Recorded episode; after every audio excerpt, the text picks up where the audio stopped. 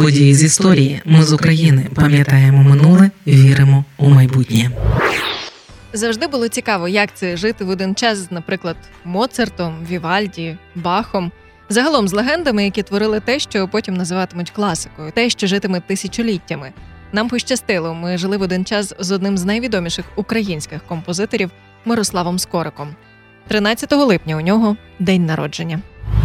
Це подкаст події з історії, який звучить завдяки вашій підтримці. Щоб допомогти нам, заходьте на сайт Ми з України.ком та тисніть кнопку Підтримати.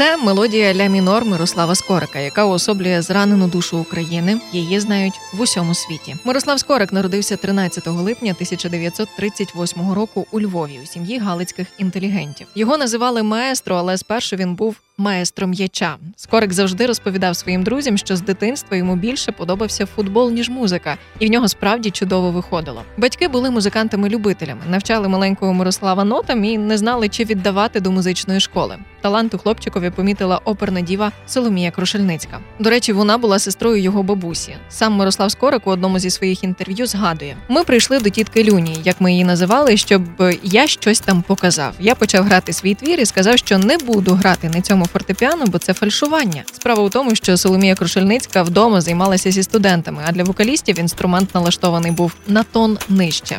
Вона зрозуміла, що я маю абсолютний слух і порадила батькам віддати мене у спеціальну школу. Ще у десятирічному віці Мирослав разом із батьками пережив висилку у Сибір за донос на сім'ю. Його брат у сорокових роках з друзями друкував антирадянські листівки. Тож до смерті Сталіна сім'я Скориків жила на півночі. Лише у 1955 році батьки змогли повернутися до рідного Львова, але сам Мирослав Скорик повернувся на два роки швидше. Він, коли вивозили родину, ще не мав паспорта, тож на відміну від рідних, ще не мав запису врага народу тому і приїхав швидше, аби вступити у консерваторію у Львові. Популярним Мирослава Скорика зробили музика до фільму Параджанова Тіні забутих предків.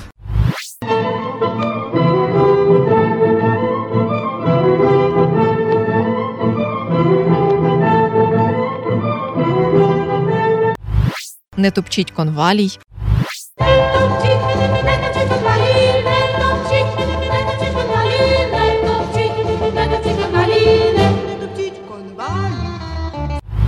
І, звісно, намалюй мені ніч.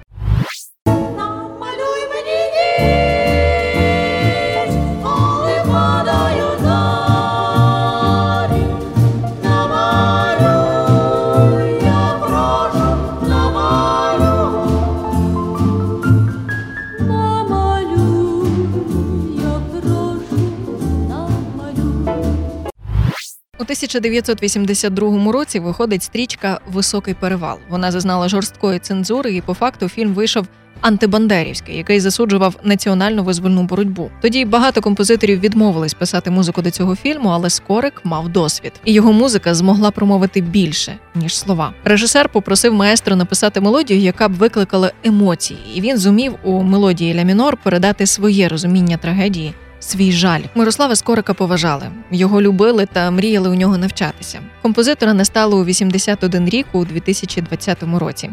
Його поховали у рідному Львові на Личаківському цвинтарі. Тепер Львівська філармонія носить ім'я Скорика, але найголовнішу пам'ять по собі маестро залишив сам.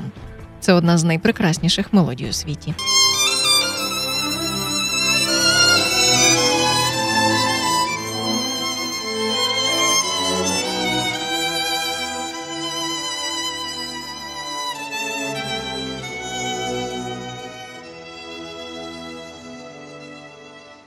Ми з України важливо знати історію і розповідати історії. Найважливіше, що ми повинні дати нашим дітям, це коріння і крила.